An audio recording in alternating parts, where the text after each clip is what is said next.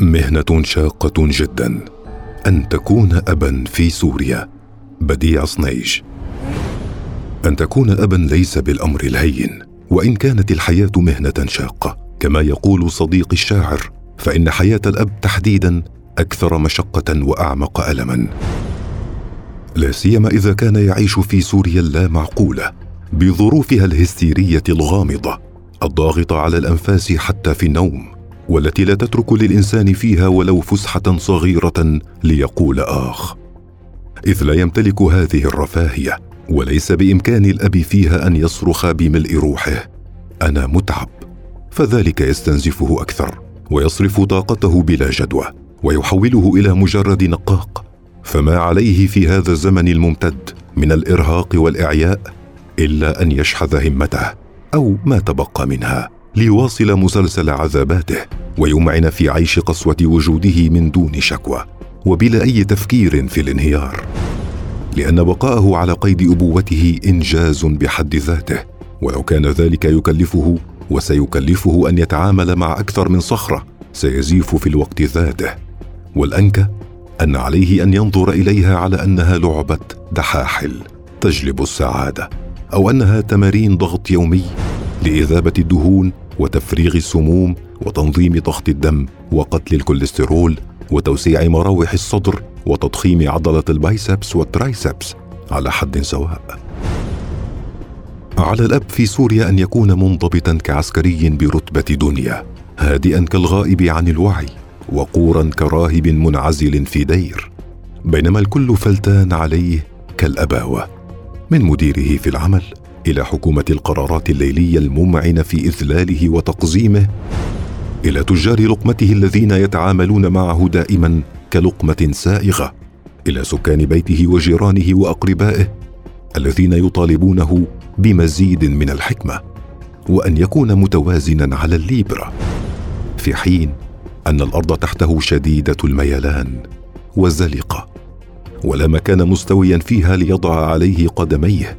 ومع ذلك تراه يروض وحوش مخيلته وذئبية أفكاره وهي تدعوه لأن يبول على الفهم وأن يتخلى عن رصانته ولو لمرة واحدة.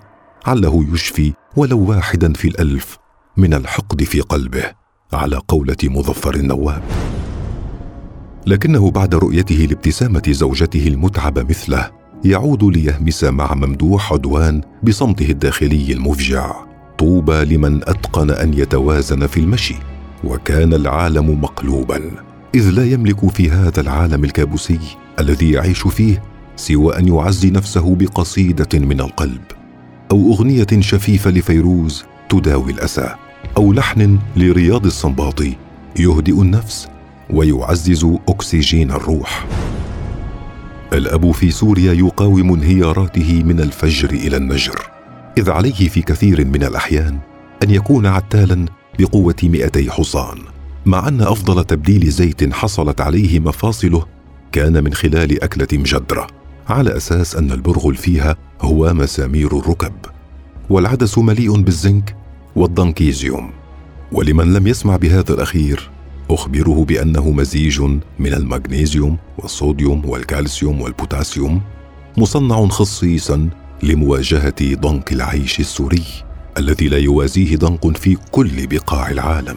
لكن بالطبع فإن المجدره مع أنها بالأساس أكلة مقدرة من قبل الفقراء والأغنياء على حد سواء إلا أنها باتت اليوم طبخة أرستقراطية بعدما رفض البرغل أن يشنق حاله.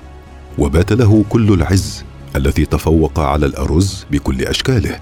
بما فيه أرز الكبسة بينما العدس غار من الكباب وصار سعره هباب بهباب. ليبقى الضنك وحده ثابتا لا يتغير. وملتصقا بالأب السوري الذي دنق جسمه وعقله أي ضعفا ودنق بيته بمعنى ضاق وصار أضنك من عليها. ومع ذلك عليه أن يكون صمام أمان في حين أنه يكاد ينفجر في كل دقيقة آلاف المرات. على الأفران وتجبر مستثمريها وطوابير ذلها المديدة وتجار سوقها السوداء وعلى كوات الصرافات الآلية التي تحتاج إلى أن يصرف الإنسان السوري نصف عمره ليعثر على واحد موضوع في الخدمة. وفي انتظار سيرفيس ولو كان موديل سنة النكسة والأنكى أنه بات يترفع هو وسائقه على مريديه.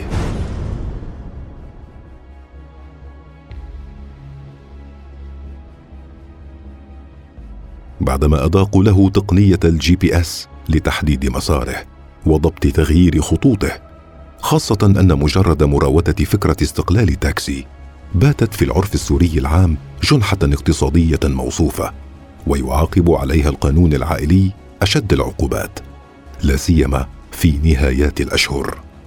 ومن دواعي الانفجارات المستمرة شبكات الهاتف الخلوي التي ترفع أسعارها وتخفض مستوى خدماتها. وراء المسابقات والأبراج ورن بأغنية وغيرها في حين أن الرسائل المرجوة لا تصل إلا بشق الأنفس. وأقصد رسالة السكر والأرز المصونين. ورسالة جرة الغاز العفيفة والنظيفة.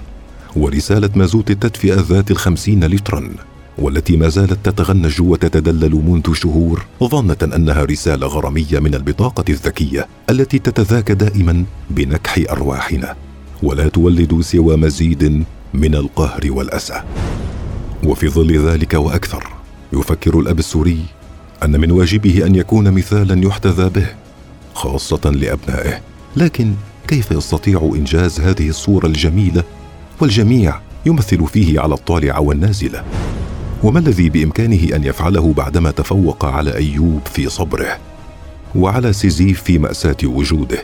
والأهم من ذلك بعدما تغلب على نفسه وفاق تصوراته عن ذاته بقوته ويقينه الدامغ بأنه قادر على الانبعاث باستمرار من رماده وأن الحرائق التي تحرق سلسفيل سلسفيله لا تزيده إلا صلابة وعزما على المتابعة ولا تعزز إلا عنفوانه واعتداده بنفسه إذ إنه بالإضافة إلى إنجازاته السابقة وضعته الظروف الصميدعية في خانة اليك. إذ بات من الضروري له أن يمتلك مهارات محاسب لا يشق له غبار. وفوقها يتحلى بالنزاهة الأخلاقية والضمير الصاحي والذكاء الحصيف والوجدان العالي لتحقيق المعادلة الصعبة بين متطلبات بيته وطلبات أولاده فأيهما أهم طابة البوظة أم بيضة الفطور كيس التشيبس أم صحن اللبنة. الشط مط أم أرز الغداء؟ المارشميلو أم كيلو البطاطا؟ لكنه بالرغم من مهاراته الحسابية سيتأكد في النهاية وفي جميع الاحتمالات أن حساباته كلها فراطة ولا شيء فيها ضابط مهما حاول. طالما أن عمله في ثلاث ورديات لا يكفيه لأن يورد خدود زوجته ولا أن يرسم الفرحة في قلب أطفاله ولا أن يكون راضيا عن نفسه وعن مآلات حياته. وفي سياق مشابه يعلم الأب السوري أن عليه أن يكون مربيا فاضلا بالرغم من إدراكه كم البذاءة وقلة الحياء في كل ما يحيط به بالإضافة إلى ظروفه غير المنطقية التي لا تترك له وقتا ليربي غير صبره وأناته. أما أولاده فزوجته والزمن كفيلان بتربيتهم. لكنه مع ذلك يعزي نفسه بأن جان جاك روسو الذي امتلك كل الوقت حتى استطاع أن يضع ست نظريات في التربية لكنه لم يستطع أن يطبق أيا منها على أبنائه. ويكتفي بأنه ما زال قادرا على أن يكون سندا لعائلته. في وقت لا شيء يسنده سوى ذراعه المتعبة وبقايا أعصاب ارتخت من كثرة الشد. وحنين إلى أيام لم يكن فيها قادرا بعد. على استيعاب مقولة إيميل سيوران لو يعلم أولئك الأولاد الذين لم أنجبهم كم هم مدينون لي بالسعادة؟ وغير ذلك الكثير. مما يجعل لو يعلم أولئك الأولاد الذين لم أنجبهم كم هم مدينون لي بالسعادة؟ وغير ذلك الكثير.